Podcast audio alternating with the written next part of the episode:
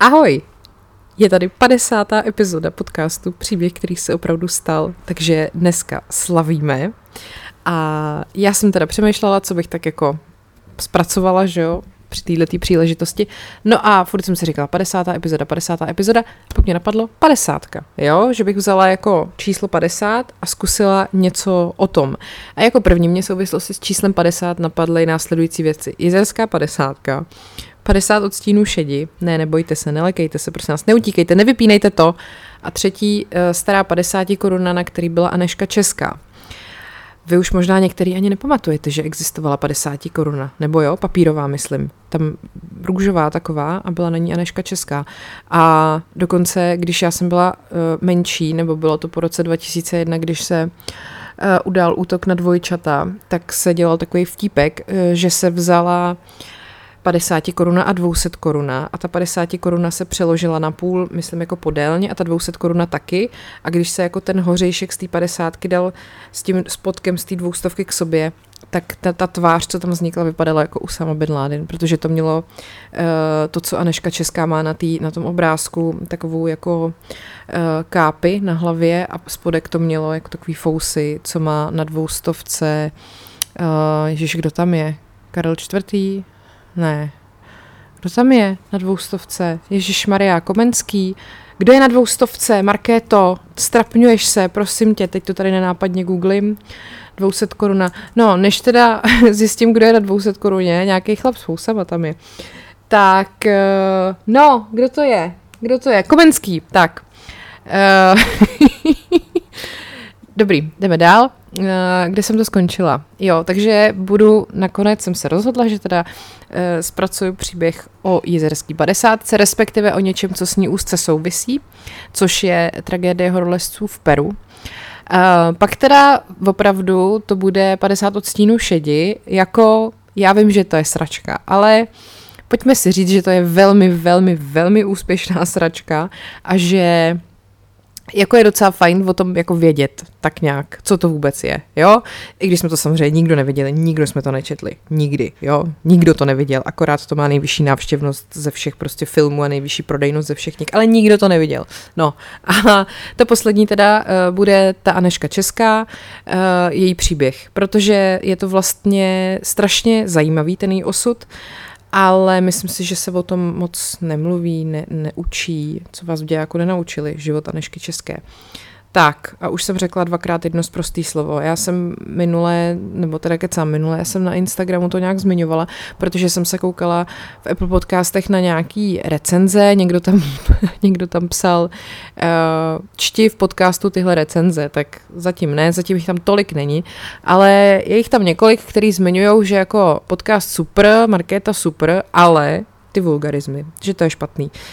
Prosím vás, um, já to jako nedělám na schvál, že bych si to každý díl jako připravovala. Tak a teď řeknu prostě zprostý slovo.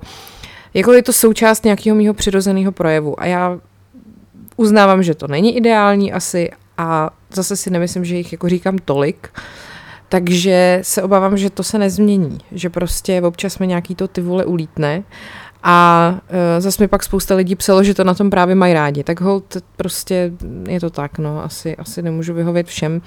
Tak se omlouvám těm, který ty vulgarizmy nějakým způsobem jako uráží nebo se jim tam nelíbí.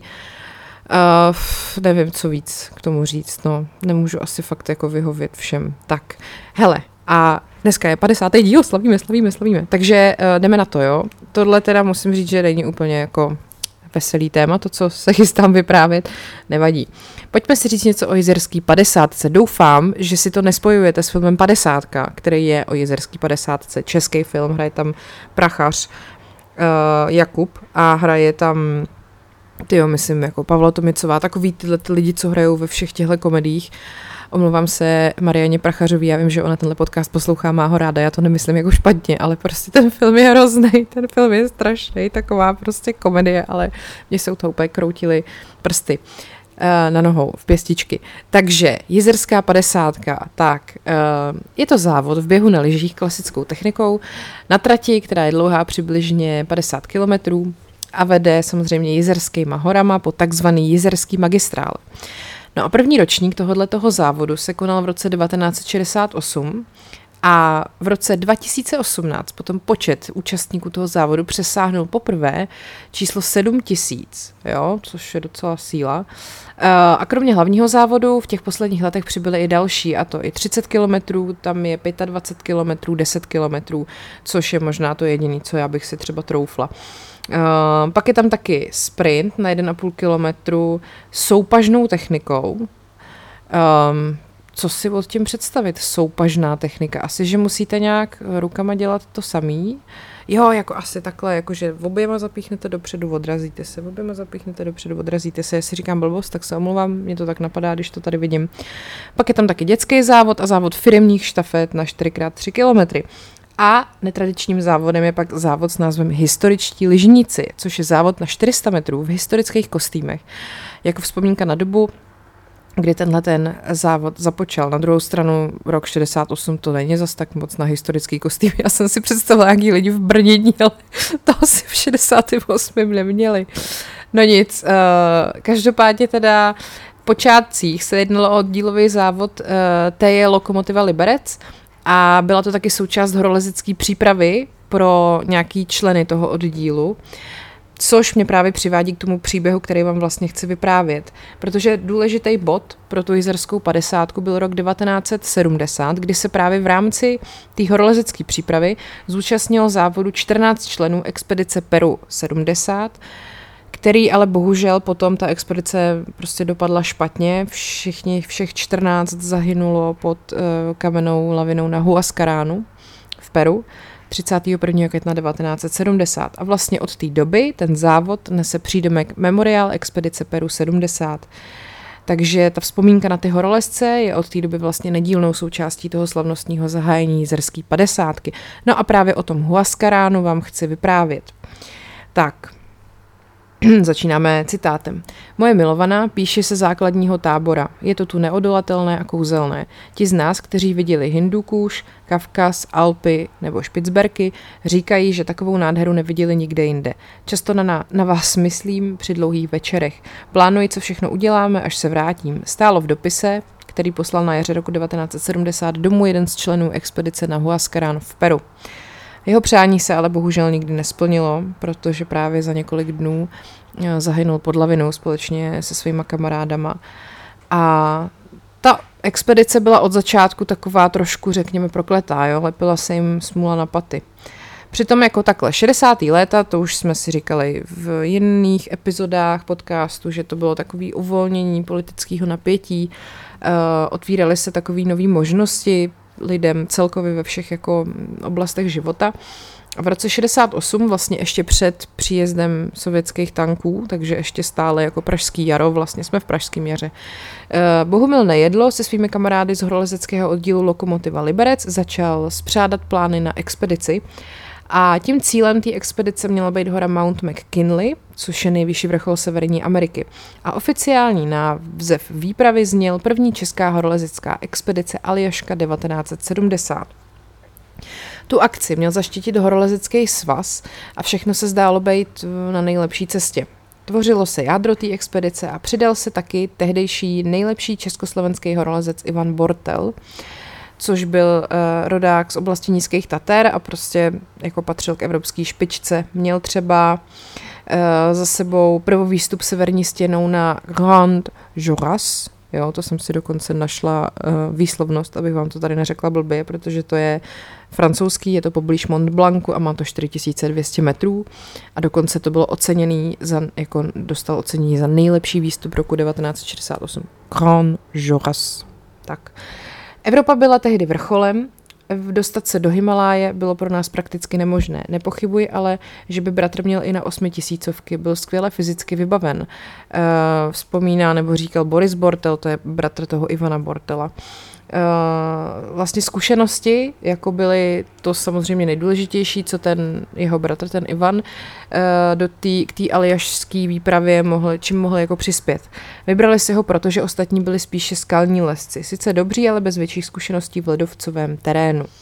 No, takže ta expedice už byla téměř přichystaná, ale bohužel devět měsíců předtím, než měli odjet, tak uh, vlastně jim přesně, jak jsem říkala, sovětský tanky udělali čáru přes rozpočet v srpnu 68 a bohužel jim potom nastoupila normalizace a pak jim přišel i dopis z Československého svazu tělovýchovy a sportu od předsedy Emanuela Bosáka s tím, že teda není vhodný cestovat na území USA a nazdar bazar.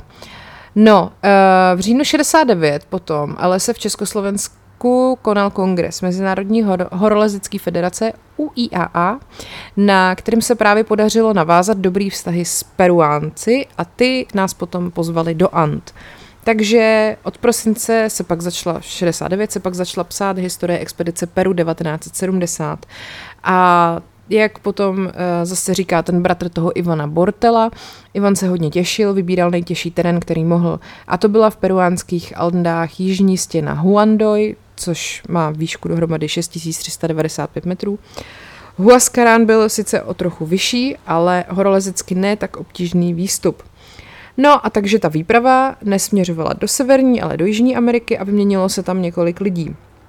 Počet účastníků nakonec byl stanovený na 16 a v expedici byli skvělí i průměrnější lesci, včetně několika i reprezentantů, třeba autor horolezeckých knih Arnošt Černík, nebo třeba Vilém Heckel, Heckel asi spíš.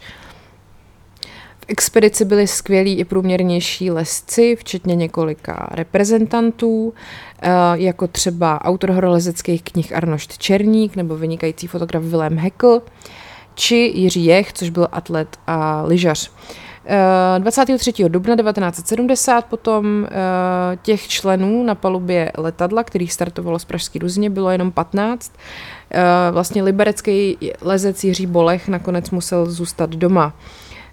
Řekli mu, že prostě vzhledem k jeho názorům no, není v zájmu republiky, aby kamkoliv vycestoval.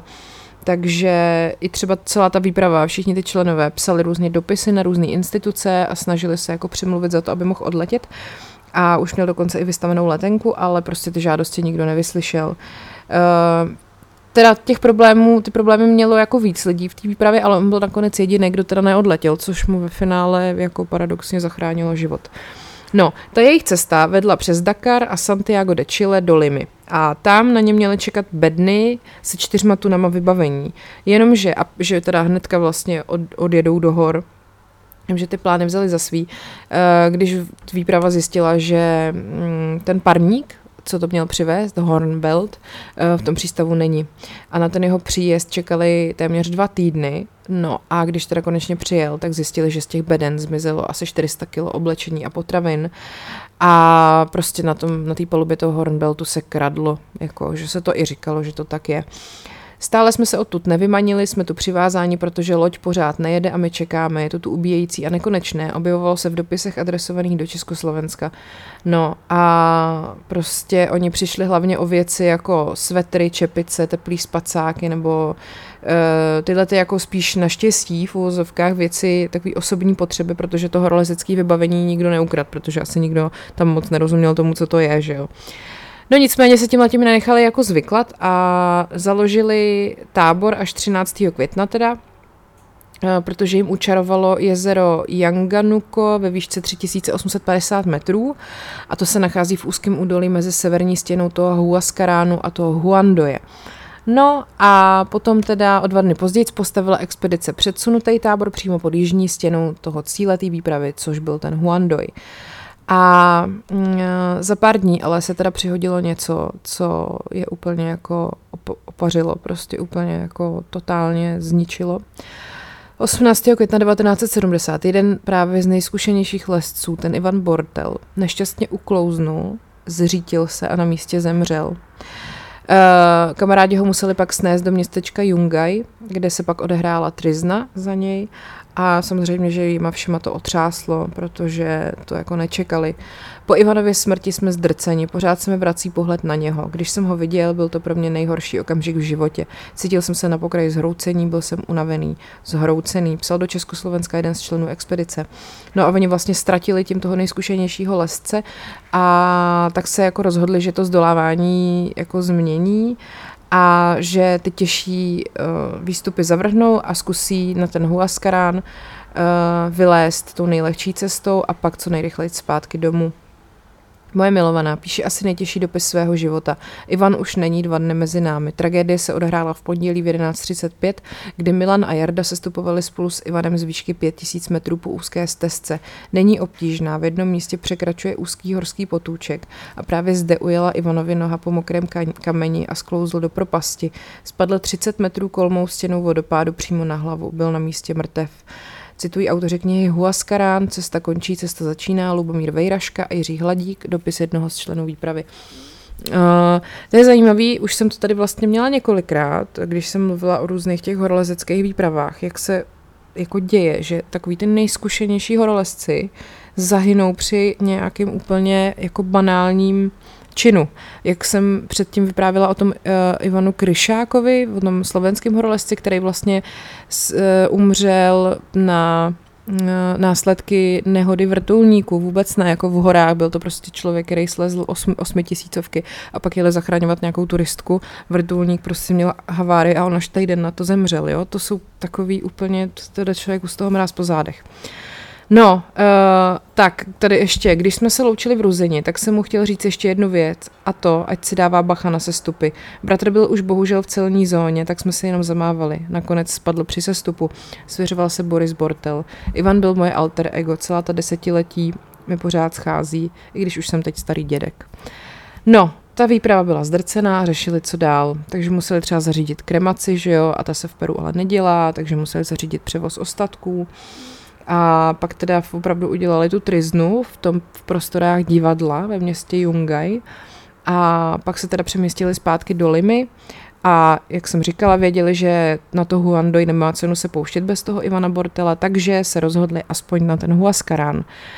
Um, místo teda původně plánovaného tábora mezi tím uh, zabrali japonští lesci a odpoledne 31. května potom ta expedice sbírala síly a v Limě odpočíval i Jaroslav Bábel z Československé armády.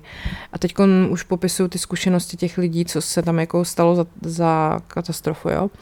Byl jsem na návštěvě. Nejprve se začala kývat kovová ozdůbka na lampy a rozdrnčely se okna. Lidé vybíhali na ulici, rozhlíželi se a zahučení, které připomínalo blížící se svaz letadel, se zbíhali do skupinek a drželi se za ramena. Hukot působil na psychiku snad ještě hůře než vlnící se asfalt a rozbíhající se trhlinky po stěnách budov. Ty lidi jako v té limě byli hodně vyděšený, ale k zásadním škodám tam nedošlo, protože uh, tam byla bohužel ta situace diametrálně odlišná než pod tím Huascaránem. Na vrcholu té hory je totiž ledovec a pod ním vlastně jako západním směrem leží osídlený údolí. No a to zemětřesení, který přišlo, tak ten ledovec utrhlo a ten se rychlostí přes 300 km v hodině vydal právě k tomu městu Jungaj. Takže ta lavina, což byl jako sníh, led, kamení, bláto, že jo, se sebou prostě vzala všechno, co jí stálo v cestě a zničila území, rozhodl se 22,5 km čtverečních a pokryla ho nánosem suti o výšce 5 až 10 metrů a z toho města Jungaj, kde původně bylo asi 18 tisíc obyvatel, se zachránilo jen 400 a celkově si to zemětřesení vyžádalo přes 70 tisíc životů. No a té expedici Peru se ta hlavní lavina vyhnula, ale část ledu a skal samozřejmě dopadla i na severní stranu, právě do těch míst u jezera Yanganuku, kde oni byli. Tou dobou se nedaleko nacházela 19-letá studentka z města Huaras, Teresa Reina Moreno. Spolu s několika přáteli se vydala do hor eh, na piknik. Viděla jsem i tábor Čechů, stany a nákladní auto, které parkovalo vedle. Juan říkal, že to vypadá jako poštovní nákladák z Jungaj. Ve chvíli, kdy Morenová začala nalévat místní alkohol pisko, Eh, záchvy v země. Ze svahu Huascaránu, které na protějším břehu jezera strmě spadají do vody, začalo padat kamení. Bylo to, jako by ve svahu vybuchovaly nálože dynamitu. Vyskočila jsem a všichni se rozeběhli k silnici. Pak jsme zaslechli strašný hluk, který přicházel od někud z hora. Viděli jsme, jak se dolů řítí ohromná černá lavina. No a tady ta Morenová a s tou skupinou měli neuvěřitelný štěstí, protože ta katastrofa je minula. A tu kliku takovouhle měli i ty japonští horolezci, Peruánci utekli jako do protisvahu a vlastně už jenom z dálky pozorovali to místo, kde stanovali Češi. Uh, bylo vidět lavinu, hrozně velikou a děsivou masu, která se navršila v místě, kde býval tábor. Nezbylo z něj nic, stany byly pryč, nákladák byl pryč, všude jen kamení, led a bláto. No a zatímco ta Morenová samozřejmě tušila, že nikdo nepřežil, tak československý úřady o tom neměli ani ponětí. V několika hodinách odhalilo letecké pozorování lavinu v oblasti Huascaránu. Pro oblaka prachu však nebyl rozsah zkázy jasný. Uh, takže pomoc prostě nemohli ani peruánci, protože ty se starali o, těch, o ty desetitisíce těch svých jako obětí a ztracených lidí, že jo. Uh, Uh, ještě tady mám jako zase jiný, uh, když ještě den předtím ta expedice uh, vlastně byla na místě, tak se setkali s italským cestovatelem Sino Gigim. Sino mi vyprávěl historku, jak se s nimi zpřátel. Ležel ve svém karavanu, když to ucítil, že mu vozem někdo otřásá, koukl ven a byli to čeští horolezci z blízkého tábora. Přišli proskoumat, jestli někdo uvnitř karavanu je.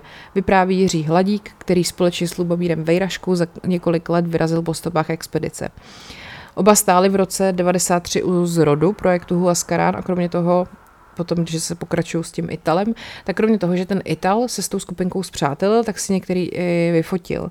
A vlastně aniž by to tušil, tak to byly jako jejich poslední fotky, kde je někdo vyfotil živý. Uh, on potom zase druhý den byl v tom karavanu, vyrušili ho otřesy a myslel si, že jsou to zase vtípky těch uh, Čechů, že jo tak vykouknul ven a jenom vyděšeně koukal, že v místě, kde stál ten základní tábor, tak prostě ležela jenom ta hromada kamení a ledu a vlastně on to jako přežil, ale ty, ty jeho noví kamarádi Čechoslováci ne.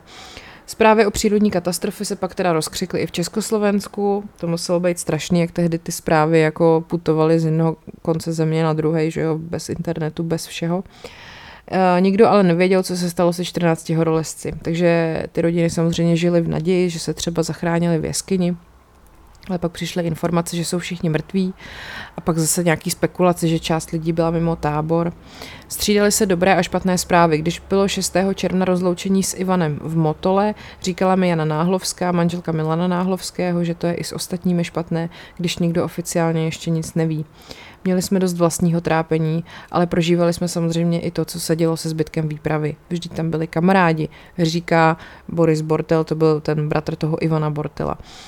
12. den po zemětřesení potom přišla první důvěryhodná informace, bohužel smutná. Vedoucí čilské záchranné expedice vyslovuje hlubokou soustrast a potvrzuje, že všech 14 Čechoslováků a čilský horolezec Pedro Núñez, eh, který se v té době nacházel v základním táboře, se stalo oběťmi přírodní katastrofy. A vlastně 14 dní, eh, nebo takhle těch 12 nebo 14 se to opravdu táhlo, než jsme měli jistotu, že opravdu zemřeli. Nikdo nám nebyl schopný nic povědět, jednou přišly zprávy, že, že žijí nebo že se schovali v jeskyni, jindy, že je našli. Byla to hrozná beznaděj. Vzpomíná Eva Novotná, které tehdy zahynul manžel. V Československu zůstala sama s ročním synem a čtyřletou dcerou. Ti byli malí, ničemu nerozuměli, ale manželovi rodiče nesli zprávu o jeho smrti hodně těžce a jeho tatínek už se od té doby nikdy nezasmál, vypráví Eva Novotná.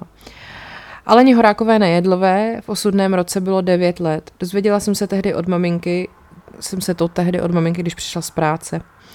Nevzpomínám si, jak jsem reagovala, jestli jsem to nějak těžce prožívala, ale táta mi hrozně chyběl, hlavně v pubertě. Uh, no, obě ženy už v místě, kde jejich otec a manžel zůstali pohřbeni pod hromadami kamení, se tam jako byli podívat. Ta Eva Novotná poprvé už v roce 72. Uh, eh, tehdy nám tam bylo zle, všude ležely obnažené kameny, stavil se pomník. Teď jsem se tam byla podívat před pár měsíci už po třetí, dnes je všechno zarostlé, k místu tehdejšího tábora se dostanete už velmi těžko, popisuje Novotná. Vzpomínky na návštěvu místa má i Alena Horáková Nejedlová. Uh, vlastně už když tam odjela její máma po tragédii, mamka tam našla utěrku v místě, kde stával tábor. Věřila tomu, že je naše. Jiní tam mezi kameny objevovali ešusy a další věci. Po expedici přitom skoro nic nezůstalo, ani samotní členové nebyli nikdy nalezeni. Asi až po roce narazili indiáni na pozůstatky jednoho z nich, které při tání sněhu vyplavila voda do jezera. Ten jediný má v Peru hrob. A na ty ostatní lidi vzpomínají u památníku nedaleko o místa tragédie. Eh, když jsem pak sama v roce 94 Peru navštívila a místo viděla, netroufla jsem si na kamení polavině vkročit. Celé to pro mě byl jeden velký hrob, vypráví ta paní Horáková. No a teda tu vzpomínku na tu expedici uh, Peru, jakoby nenechali lidi, us, řekněme, usnout, protože právě, jak jsem říkala, ten Jiří Hladík a Lubomír Vejraška v roce 93 rozjeli projekt Huascarán a její hlavní cílem bylo dostat uh, alespoň jednoho člena každý té rodiny, která zůstala potom zemřelým horolezci, do té Jižní Ameriky. Takže se během let 94-95 pod ten Huascarán podívali všichni, kdo tam ještě do té doby nebyli. No a další úkol pro ně bylo, že, že vydají knížku o té expedici a že vylezou na ten Huascarán, to se jim obojí povedlo. A pak ještě natočili ve spolupráci s českou televizí dokumentární film Vysoko v horách And a uspořádali vzpomínkový mše.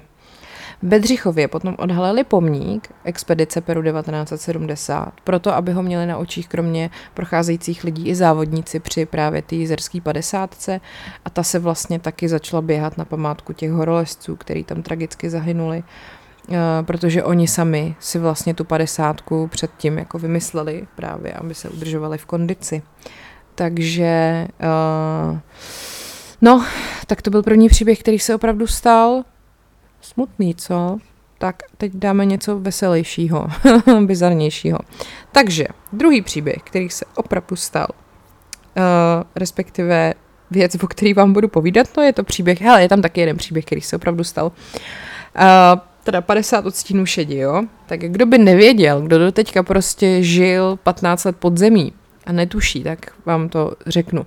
50 odstínů šedi je americký erotický, roman, erotický romantický film z roku 2015, který natočila režisérka Sam Taylor Johnsonová podle scénáře Kelly Marslové a je to natočený podle stejnojmenného románu E.L. Jamesové z roku 2011 a v tom filmu hlavní roli hraje Dakota Johnson, hlavní, hlavní role její, nebo teda její, ježiši, Hlavní roli tam hraje Dakota Johnson, představuje Anastasia Steele a je to vlastně absolventka vysoké školy, která naváže sadomasochistický vztah s mladým obchodním magnátem Christianem Grayem, jehož hraje Jamie Dornan, jo? No, ten film měl premiéru na 65. ročníku Mezinárodního filmového festivalu v Berlíně 11. února 2015 a do kin ho pak uvedli 13. února 2015. A samozřejmě, že recenze ve směs negativní, uh, jakože je to prostě sračka, co si budeme povídat, uh, tak to zaznamenalo okamžitý kasovní úspěch a překonalo to řadu kasovních rekordů a celosvětově to vydělalo přes 570 milionů dolarů. Já se přiznám, já jsem viděla, myslím, první díl a myslím, že jsem si to jako jednou pustila k nějakému skládání prádla nebo žehlení nebo něčemu takovému. No, jako, no, pojďme dál. Uh, ten film získal na 36. ročníku udělení cen Zlatá malina nejvíc ocenění, a to pět ze šesti nominací, včetně nejhoršího filmu v obou hlavních a pak uh, nejhoršího filmu a pak ocenění v obou hlavních rolích, jo, jenom Zlatá malina je opak Oscara, jo, jako když získáte Zlatou malinu, tak se tím nechlubíte. Uh, No, na druhou stranu, uh, Ellie Goulding, zpěvačka, uh, k tomuhle vydala single Love Me Like You Do, což já sama osobně nominuju na jednu z nejotravnějších písní všech dob. A to bylo nominovaný na Zlatý globus za nejlepší původní píseň. Uh, a potom uh, ten Weekend, takový ten jak ra- rapper Weekend, uh, vydal single Earned It a ten byl nominovaný na Oscara za nejlepší původní píseň v 88. ročníku udělení Oscaru, takže hele, jako něco to jako i dobrýho mm, jako mělo se sebou spojený. Hlavně uh, ta filmová série je série, protože po prvním díle 50 odstínů šedi následovala dvě pokračování. 50 odstínů temnoty a 50 odstínů svobody. Jo? A ty byly uvedený v roce 2017, 2018 eh, a samozřejmě opět přijato negativně, ale bylo to komerčně úspěšný. Tak, a teď ty čísla, jo? V USA se dosud prodalo 70 milionů výtisků série 50 odstínů šedi což se stalo díky tomu se série z 50 odstínů šedi stala nejrychleji prodávanou paperbackovou knihou a předstihla i sérii Harry Potter, jako prosím.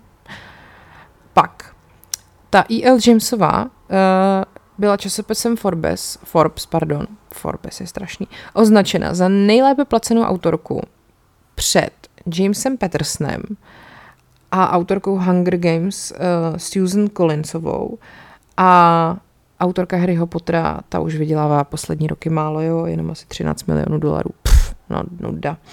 No, takže E.L. Jamesová prostě vydělala 95 milionů dolarů jako za rok toho, kdy se dávaly ty filmy a tak, jo. Uh, za ty filmové práva jí společnost Universal a Focus Features zaplatili 5 milionů dolarů. Z, o získání práv na tu filmovou adaptaci se přetahovalo celkem 10 studií, včetně Fox, 2000, Sony Pictures, Warner Bros. a Paramount. Jakože proč? no já vlastně chápu proč. Tak Zajímavý fenomén, uh, že 50 odstínů šedi se prodalo šestkrát víc uh, jako v elektronické formě těch knížek než těch tištěných. Jo, dobrý. A třeba ve Velké Británii se prodalo 2,75 milionů výtisků. Uh, za týden se ty knížky uh, prodalo 205 130, což právě překonalo předchozí rekord prodej paperbackového románu. A to bylo jenom 141 tisíc tehdy, jo, ten předchozí rekord. No a ta knížka uh, normálně jako udělala to, že extrémně vzrostla poptávka po románech pro dospělí, jakože o 25%, a byla přeložena do 50 jazyků, Harry Potter do 67. Haha. No a počet týdnů, kdy se 50 stínů šedi drželo na prvním, první příčce uh, žebříčku bestsellerů New York Times, bylo 30, jakože víc než půl rok. A to je, to je úplně neuvěřitelný. Eh, první čtyři knihy J.K. Rowlingový o Harry Potterovi se držely v první desítce nejprodávanějších knih z 13 týdnů a třeba série Stmívání se tam držela 52 týdnů, ježiš mě vomejou, fakt. No, uh, každopádně uh, celá série se původně měla jmenovat Pán vesmíru a ta Jamesová to napsala pod pseudonymem Snow Queen's Ice Dragon. Dobře. Tak a teď ještě takové věci, co o tom možná nevíte, jo. Uh, co jsem tak hledala, prostě někdo se vplížil na plac, prostě nějaká úplně bláznivá faninka, tam prostě přišla až úplně na plac a pak jako dělala, že je součástí crew a třeba prostě dávala džusy do ledničky. Hustý, ne? Když došlo na intimní scény, tak hlavní herci měli často výbuchy smíchu, protože prostě to bylo takový jako legrační. No, uh, Jamie Dornan se tam nikdy úplně nesvlíknul. Škoda. Uh, Uh, ta E.L. James, která to napsala, tak tam byla každý den na tom place, což si myslím, že muselo být pro všechny strašně příjemný. Uh, skutečně cítila, že tento film je jejím dítětem a byla na místě, aby mohla sledovat, jak se věci vyvíjejí. Ježíš Maria. Uh, prudce, po, po uvedení toho filmu a těch knížek, prudce vzrostl prodej lana. Uh, železářství a specializované obchody po celé zemi hlásily nárůst prodeje měkkého bavlněného lana. No, Uh, Jimmy Dornan navštívil takzvanou sexual dungeon. To jsou takový ty, takový ty kopky, nebo nevím, jak to mám říct, takový to, kde lidi prostě souloží spolu uh, bezúzdně. No, aby se tam mohl podívat, jak to jako funguje, když lidi souloží asi. Uh, Dakota Johnson měla samozřejmě dublérku, takže asi spousta zadků, který tam vidíte, jsou úplně jiný lidi. Manželka Jimmyho Dornana se do dneška na ten film nechce podívat, což chápu naprosto. Uh, Rekvizity a hračky byly skutečné, jakože nebyly z gumy, tak teď jsou z gumy už sami o sobě, ne? Nebo jako, jak by vypadalo, že nebyly skutečný, jakože byly papírový, nebo no nic. Eh, ale třeba na place byly drahý předměty, jo? Teď nemyslím tady ty dilda třeba, ale eh, klavír Fazioli F 278, který je v bytě Kristiana Greje, má hodnotu 270 tisíc dolarů a Apartma Kristiana Greje stálo 6,2 milionu dolarů a pak tam byl taky vrtulník za 3,2 milionu dolarů. Jamie Dornan potřeboval pomoc s přízvukem. On je totiž z Irska. To je podle mě velká škoda, protože on je hrozně dobrý herec, ale nesmíte se dívat na tenhle film. Třeba seriál The Fall uh, s Gillian Anderson a s ním je naprosto geniální, to si najděte, to je jako, on, tam hraje sériovýho vraha a ona hraje detektivku, která po něm jako pátrá. A ona je teda taková kobra, prostě za prvý se na ní nemůžete vynadívat, jak je nádherná. A za druhý on je prostě skvělý psychopat, jo, člověk by to do ní neřekl. Akorát, že on tam má prostě teda pro mě jako boží irský přízvuk, takže to je takový to, uh, že on mluví ve stylu Don't you wanna get a beer with me, jo, takhle nějak a to se asi nehodilo k eh, tomu Kristianu eh, Grejovi, takže on si musel prostě přeučovat jako svůj přízvuk, aby zněl tak, že pochází z Ameriky. No a pak samozřejmě všude se tvrdilo, že prostě oni spolu nevycházejí, ale oni pak řekli, že to není pravda, že jsou prostě skvělí kamarádi a to. Tak, dobrý. A teďkon jsem vám našla, kdo byl inspirace pro toho Kristiana Greje, jo? že jako existuje člověk, který jakože údajně byl prostě ten původní jako vzor. Jmenuje se Alessandro Proto, jmenuje se Alessandro Proto, ne, jmenuje se Alessandro Proto A je to italský realitní makléř a právě ta E.L. Jamesová ho označila za inspiraci pro hlavní mužskou roli. On se s ní seznámil v roce 2010, což byl rok před vydáním té první knihy, když ona cestovala po Itálii a psala o nějakých mezinárodních celebritách, který v zemi skupují ne- nemovitosti. Protože on tehdy právě jako prodával drahý nemovitosti různým takovýmhle jako slavným lidem. Firma, kterou Gray v knize vede, se jmenuje Gray Enterprise Holding, ta moje se jmenuje proto Organization Holding, jo, což je opravdu podezřelý. Uh, když jsem se seznámil s E.L. Jamesovou, jezdil jsem v Audi R8, pokračuje proto. A Christian Grey jezdí v Audi R8 Spider, jo, takže prostě další neuvěřitelná schoda. Eh, bývalý prodejce encyklopedií, eh, který eh, ten taky poznamenal, že v knize bylo použito jeho umístění kanceláře, že jí má v nejvyšším patře. Moje kancelář se nachází v osmém patře, je to nejvyšší místo v budově, tak to nic moc, my jsme taky bydleli v paneláku v osmém patře, jako, no dobrý. Přišel jsem z ničeho, takže nejvyšší patra vnímám jako metaforu úspěchu, úspěchu, tečka. Každý ví, že to dokázal, ale nikdo neví, jak úspěchu dosáhl. Stejně tak je to se mnou, jo, jako to se mluví o tom Grejovi. No a že právě stejně jako Kristiany, i tady Alessandro poměrně plachý, pokud jde o média a poskytování rozhovorů, což říká v rozhovoru, to je zajímavý. A on právě koordinoval třeba nákup mnoha milionové vily Breda Pitta, Angeliny Jolie, a nebo taky třeba pomáhal najít vysněné bydlení Metu Damonovi nebo Julie Roberts, jo. No a teď samozřejmě otázka za 100 tisíc eh, bodů, nebo za zlatého bludišťáka, jestli tady Alessandro má rád sadomasochismus a on říká, že ne. Pokud jde o sex, jsem staromodní člověk, na takové fantazie nejsem.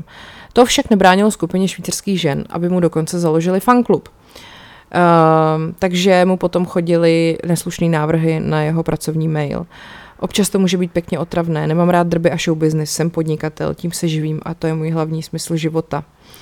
Uh, no, jakoby mně přijde zvláštní, že teda on jako na jednu stranu říká, že nemá rád média, na druhou stranu poskytuje rozhovor a sám se přiznává, že je teda inspirace. A navíc byl teda zatčený na Valentína v roce 2014 za manipulace s finančním trhem, haha, uh, a byly mu, byla mu udělena podmínka. Takže zrovna, když byla premiéra uh, na Valentína 2015 toho druhého dílu, tak prostě nemohl do kina, no. Tak a teď jsem ještě našla příběh, který se opravdu stal, jakože ženská, která zažila takový reálnej, jako reálnou story ve, ve stylu Fifty Shades of Grey, jo.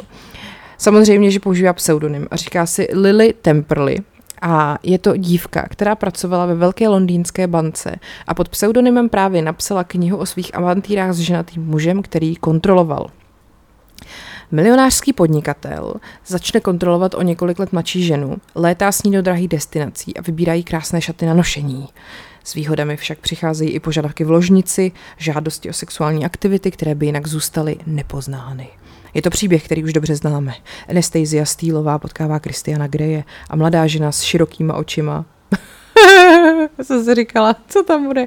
Začíná vzrušující románek s úspěšným, ale nebezpečným podnikatelem. Ale tohle není 50 odstínů šedi. Jde o skutečný příběh ženy z Londýna, která používá pseudonym Lily Temperley. Lily je krásná mladá městská pracovnice, která byla vtažena do kontrol... Mm, ne, to je špatně. Která byla vtažena do románku s vysoce postaveným bankovním manažerem, který diktoval, jak má vypadat a jak se má chovat. Jediný velký rozdíl mezi tímto příběhem a fiktivním vyprávěním E.L. Jamesové je ten, že Lillian pan Grey byl ženatý. Ale zatímco Anastasia si svého milence nakonec vzala, Lily se vzdala dobře placené práce a opustila profesi poté, co se jí partnerovo panovačné chování ukázalo jako až příliš. Stejně jako Anastázia byla i Lily mladou ženou, která se nechala zvyklat mocí a úspěchem svého partnera, jehož budeme nazývat Patrick Harrington. Byl velkou hvězdou ve, ve světě bankovnictví, kde přebytek a chvástavost hrály klíčovou roli a moc byla opojná. Teď jsem si vzpomněla na Uh, co to byl vesničková středisková, že budeme vždycky, jak, jak oni řeknou, pojď už se dívat a on, já přijdu, až budeme nastavovat zrcadlo a pak tam říká ta hlasatelka, nový americký film, bla, bla, nastavuje zrcadlo americké prohnilé společnosti, kde je hamižnost a touha po penězích alfou a omegou. Tak to je asi něco takového. Lily pracovala v oblasti financí v back office jedné z největších britských bank, kde vysoce postavení obchodníci utráceli desítky tisíc liber za opulentní večeře a dostávali milionové bonusy. Petrik patřil k vysokým manažerům společnosti, měl pověst muže pro dámy, kancelář v nejvyšším patře a výdajový účet v řádu 100 tisíců.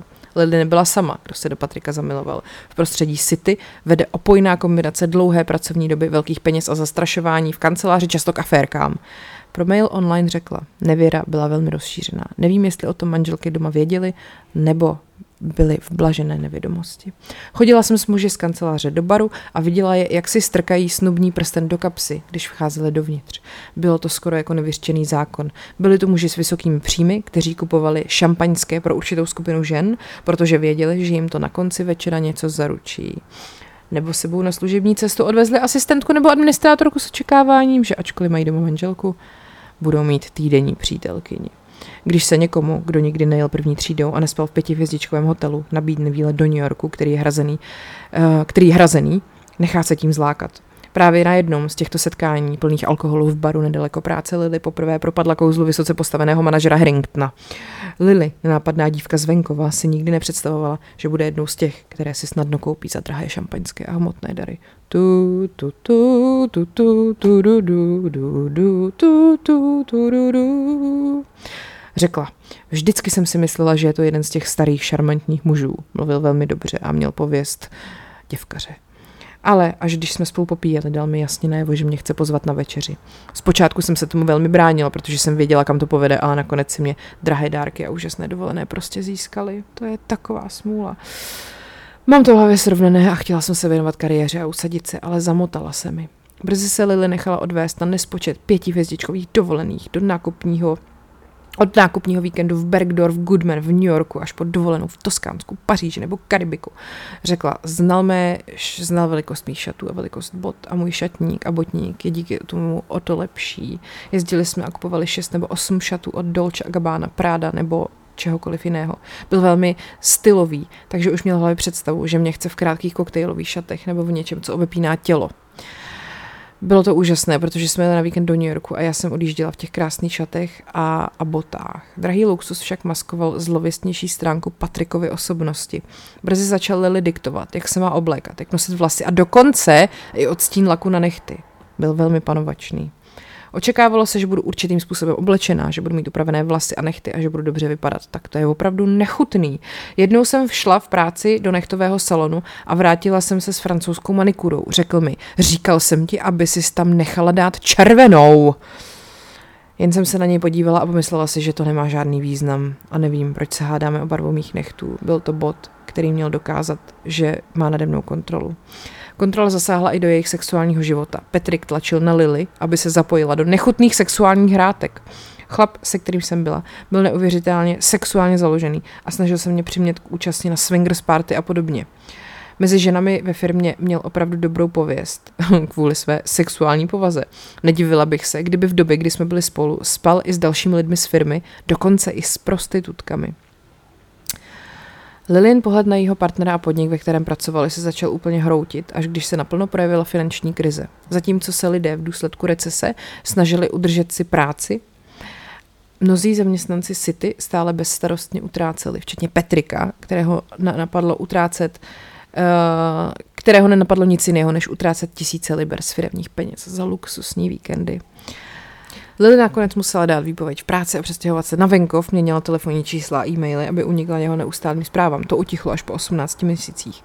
Nedokázal si vyrovnat s tím, že tuhle situaci nemá pod kontrolou. Vždycky musel mít všechno pod kontrolou. Pak se nakonec osvobodila. Od té doby se rozhodla napsat knihu, která nyní vychází.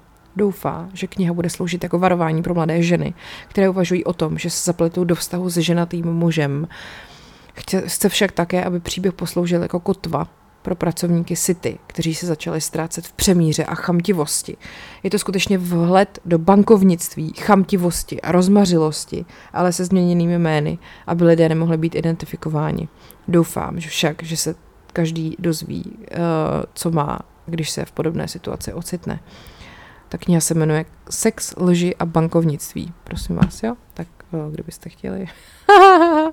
no, tak to byl druhý příběh, který se opravdu stal. To byste nečekali, co? Tak a teď jdeme na ten třetí. Třetí příběh, který se opravdu stal, bude o Anešce České a jejím životě. Takže Aneška Česká byla dcera Přemysla Otakara prvního. Uh, ona teda byla dohromady z deseti dětí. Uh, vlastně všechny se dožily dospělosti až na prvorozeného Vratislava a její sestry teda byly Judita, Anna a pak teda Aneška Eh, a pak Blažena nebo Vilemína, jo, buď jedno nebo druhý, to už se jako neví. A pak měla ještě další čtyři bratry, teda, jak jsem říkala, Vratislava, Václava a ty další nevím. Každopádně eh, její matka se jmenovala Konstanci, tatínek teda byl Přemysl Otakar první. Eh, Aneška se narodila pravděpodobně v roce 2000, jasně, v roce 1211 a přišla na svět pravděpodobně v Praze. Ty data jejího narození se liší, bývají uváděný i o pět nebo šest let starší, ale to zřejmě jako není správný. Každopádně ten její otec jí už v velmi útlém věku zaslíbil polskýmu vévodovi. A tím útlým věkem, myslím, tři roky, jo. Eh, ten polský vévoda nebo kníže se jmenoval Boleslav a jeho matkou byla Aneščina prateta Hedvika což byla Vratislavská vévodkyně, jo, už se do toho začínáme motat, ale známe to, to jsou prostě ty královský rody kor v roce prostě 1200, tam je to všechno úplně jako, jak jsem, jak rád říkám, kámen šuká cihlu. No. E, tu její pratetu Hedviku za svatou prohlásili už čtvrt století po její smrti. Každopádně teda ta Aneška, tříletá snoubenka, odjela do Polska v doprovodu svojí desetiletý sestry Anny, a vlastně tam odjela teda, aby se seznámila se svým snoubencem, asi aby si mohli prostě hrát, nebo nevím. Uh, jenomže bohužel se moc jako nevídali, protože ta Aneška s tou Anou byli vychovávaný v cisterciáckém klášteře v Třebnici a uh, to, že jako, jaký asi bylo, když byli tři a šuplí do kláštera v nějaký cizí zemi, to asi nikdo tehdy neřešil, že jo, tak tehdy se řešily ty dynastie prostě, jak se budou rozvíjet a tak. Každopádně v tom Polsku žila tři roky, ale svatba se teda nekonala, protože její uh, dětský ženich zemřel, no a teda co s Aneškou dál, že jo. Ten pobyt v Polsku už byl bezpředmětný, tak se vrátila domů. A zároveň teda rostla moc toho jejího otce Přemysla, a on teda tak nějak, protože na něj všichni jako naléhali v jeho okolí, aby ji vyhledal nějakýho prostě královského ženicha, žádného prostě pitomýho vévodu, ale fakt jako krále, rozumíte. No a teda potom, když se vrátila domů, tak trávila čas zase v kláštere, tentokrát v Doksanech. Učila se písmu a pravdám svatého náboženství. A to dělala přesně dva roky. No a pak znova začali otravovat se svatbou. To jí bylo teda 8 let. Už byla jako prej, jako krásná, nebo už, jako, už, už se to jako řešilo, jak vypadá. a uh, říkalo se prostě, že jako fakt byla, fakt byla hezká. Uh, no a navíc, že byla i jako, jako povahově jako skvělá, jo. Co se skrývalo v aněštině nitru? Krátce, věci těžko postižitelné, jakési štěstí, jakási střída šťastného žalu a opět radosti, jakési dýchání, jimž lidské srdce vzlétá, jakýsi pát a zdvih, jakási hlubina a výše, jakási šírost jednoty, jež v bouřném vlnění proniká lidský cit, ty věci nevýslovně činily Anešku krásnější než dokonalost těla. To psal Vladislav Vančura, jo, jenom tak mimochodem. Uh, takže prostě všichni okolo spřádali plány, kam tu holku upíchnem. Uh, samozřejmě Otakarovi Přemyslovi se nelíbilo, že na Anešku mají silný vliv ty řeholnice, protože to ne, nebylo jako moc sexy, že jo, co si budeme vykládat. A prostě se nehodlal jako té dcery vzdát, protože právě začala být jako hezká a mohla mohl jako s ní jako s takovou figurkou prostě na šachovnici, že jo, si posunovat a někde ji pěkně provdat a někde prostě získat nějaký kus území a tak. No takže po pěti letech pobytu v klášteře mohla zase zpátky na Pražský hrad a tam jí znova zasnoubili tentokrát teda Jindřichovi, což byl syn německého císaře Friedricha. To mi bylo zatím 9 let, ale samozřejmě to byl teda předpokládaný dědic eh, císařského trůnu. No a e, samozřejmě, že jako vznešenější a sličnější nevěsta se tehdy jako nějak tak nevyskytovala v okolí e, Korvyho věku, takže Přemysl Otakár s tím Friedrichem si plácli a Aneška s Jindřichem se zasnoubili.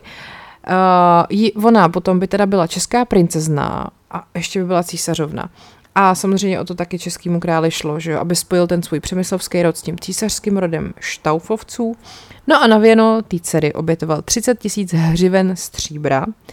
Měl na to, že jo, takže v pohodičce a Samozřejmě, že té Anešce potom ještě dopřáli i jako výchovu na tom královském dvoře, e, tentokrát u rakouského vévody Leopolda. Jo? A vlastně ta Aneška s tím Jindřichem teda uh, už se jako řeklo, že jsou zasnoubený, že mají spojit svůj osud a spát později v jediném loži. A Aneška tedy uvykla myšlence, že bude císařovnou. Chápu, že na to si člověk musí zvykat dlouho. Odešla teda z kláštera, odstěhovala se na dvůr rakouského vévody Leopolda a jeho dcera Markéta se stala její přítelkyní. Vzdělávali se spolu, sdíleli stůl, sdíleli stejnou naději. Uh, jakože, já vám to vysvětlím, protože ta Aneška si teda měla vzít toho Jindřicha. A tu budoucí svatbu měl zřídit, zprostředkovat a dojednat ten rakouský vévoda Leopold, že jo, protože ona u něj už byla asi 6 let dohromady. No jenom, že ten Leopold byl pěkná svině, protože uh, on svýma intrikama dosáhnul toho, že ten císařský dvůr nakonec řekl, že pro toho Jindřicha chce jinou nevěstu, než byla ta Aneška. No a hádejte, koho si nakonec v vozovkách vybral. Uh, vzal si tu Markétu, tu dceru toho Leopolda. Takže to byla vlastně jako kámoška té Anešky, jí jako přebrala kluka, když to řeknu jako přeložím do dnešního jazyka. A takže to zase dělo očividně prostě ve 13. století.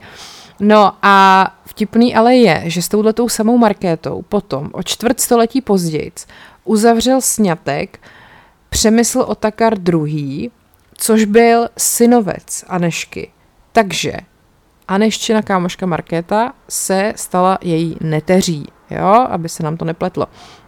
Každopádně teda chudák Aneška už po druhý prostě jí to jako nevyšlo a to jí bylo teprve 14, uh, eh, tak se zase musela vydat domů.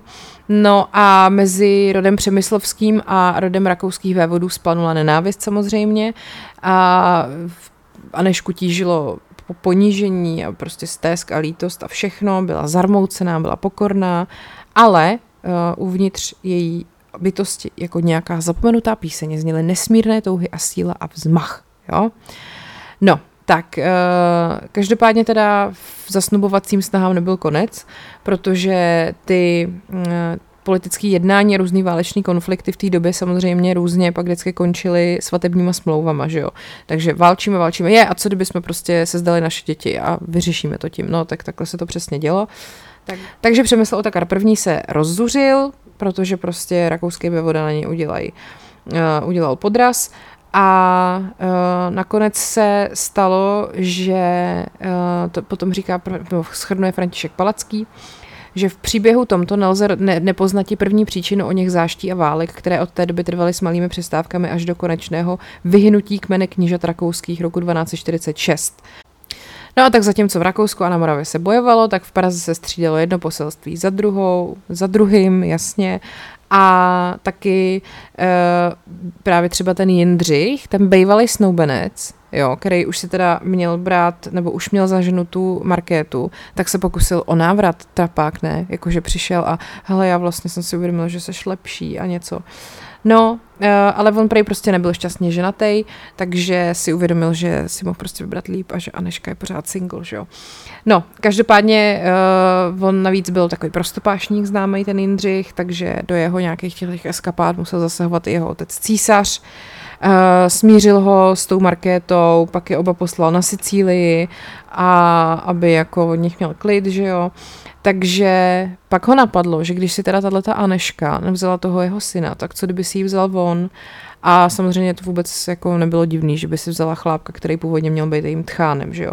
Ale ona už toho měla dost a prosadila si svoji svobodnou vůli a odmítla žádost o ruku od toho Friedricha a rozhodla se, Dokonce i otec jí to posvětil, hlavně protože umíral, takže uh, ani bratr Václav, který nastoupil na trůný, v tom nemohl bránit.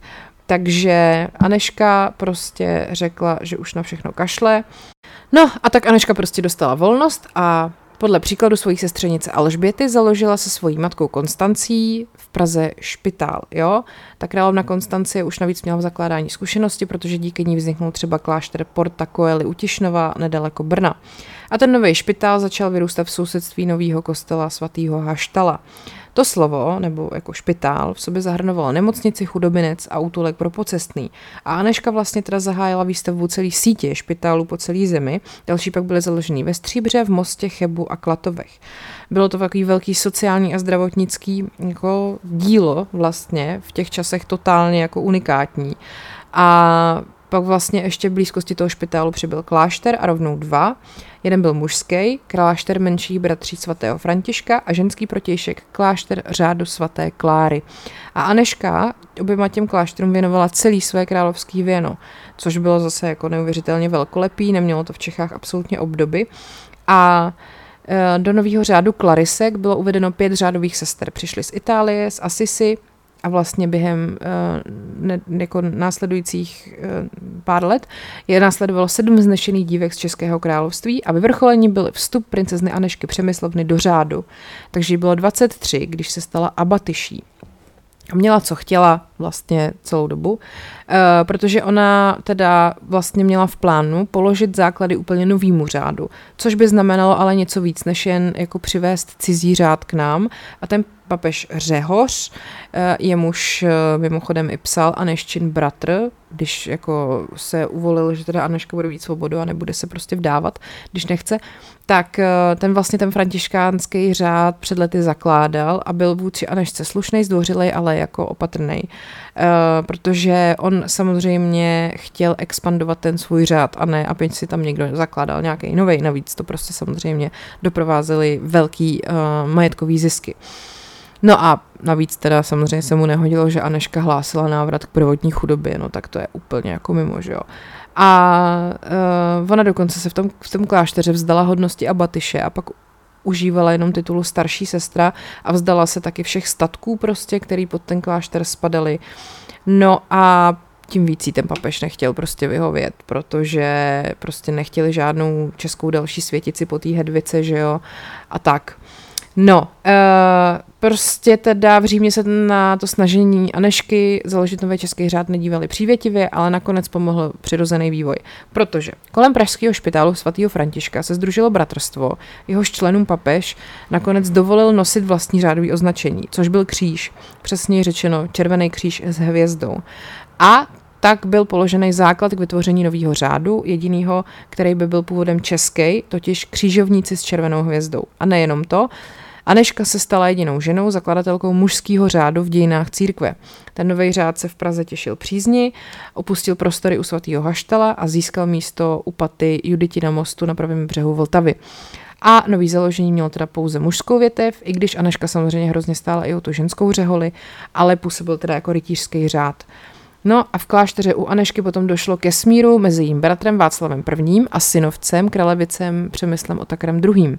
A byla to právě Aneška, sestra a teta těchto těch dvou prostě chlápků, eh, který se jako povedlo, že k sobě našli cestu a po bitvě na Moravském poli se potom ten klášter stal útočištěm žen z královské rodiny. Když potom byli braniboři v Čechách, byla tady prostě bída a hladomor, tak eh, vlastně Aneščin Prasinovec Václav II. byl v internaci na Bezdězu, tak ten Aneščin klášter byla taková jako naděje a vlastně takový útočiště a takový jako symbol české nezávislosti.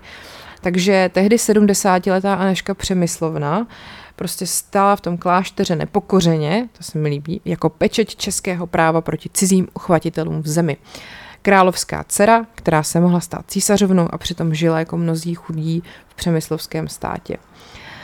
No a bohužel jí to pak taky doběhlo, že uprostřed toho hladomoru ona zemřela vyčerpáním a hladem. Psal se 2. březen roku 1282. Ona vlastně byla představenou toho kláštera po 46 let a po většinu té doby, eh, vlastně neoficiálně, eh, se jako pod jejím vlivem a vedením tam vystřídalo několik generací sester. A Aneška poznala, že její život končí a vlastně potom před smrtí v přítomnosti sester a menších bratří přijela pomazání. Uh, dokonce uh, s, ještě s těma nemocnýma, který tam byli, probděla celou noc a druhý den se jí jakoby ulevilo a vlastně někdy do 12. hodiny prej, podle autora legendy, jako to její tělo zářilo a pak okolo třetí hodiny odpoledne zemřela. No a osud jejich tělesných pozůstatků. Eh, v roce 1941 odkryl archeolog Ivan Borkovský v kostele kláštera svatého Františka v Praze hrobku bez rakve s mužskou kostrou a nevěnoval jí zvláštní pozornost, protože v té hrobce nebyly žádný insignie ani další doklady, že jde o nějaký královský hrob, ale mnohem později, potom roku 1984, dokázal profesor dr. Emanuel Vlček, že se jedná o pozůstatky českého krále Václava I.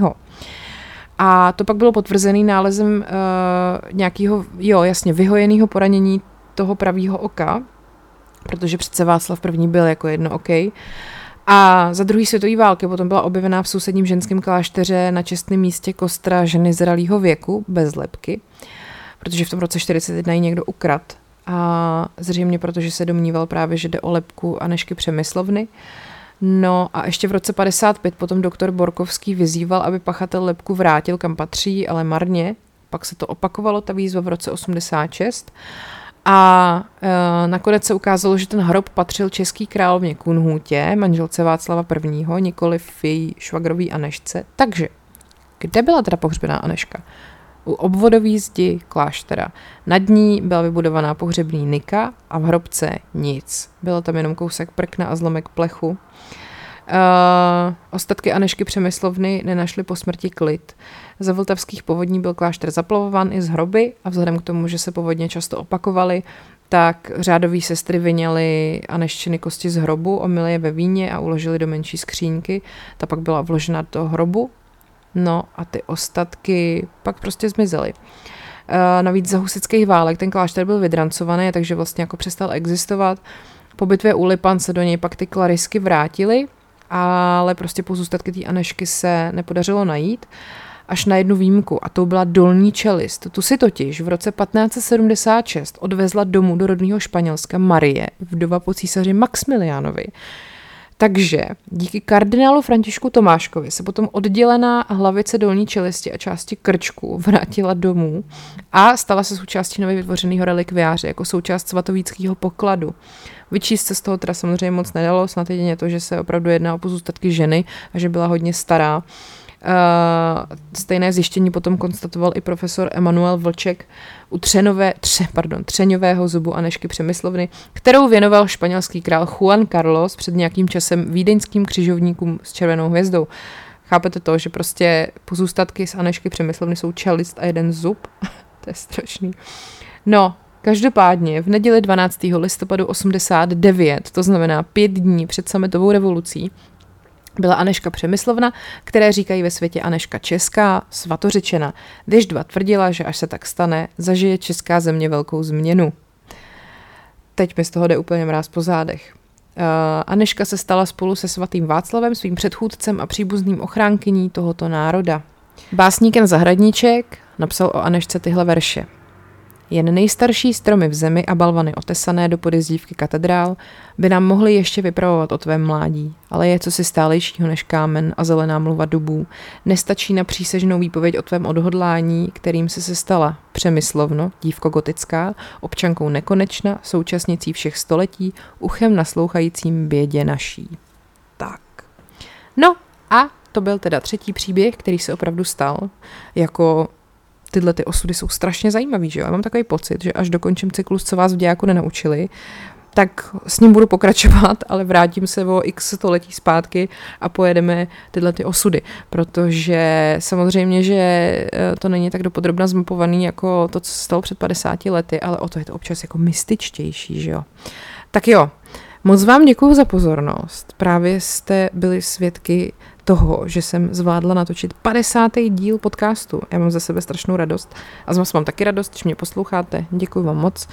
A když tak mě sledujte na Instagramu paní Královna nebo na podcastovém Instagramu podcast Pribehy, případně si můžete předplatit bonusy na herohero.co lomeno podcast Pribehy.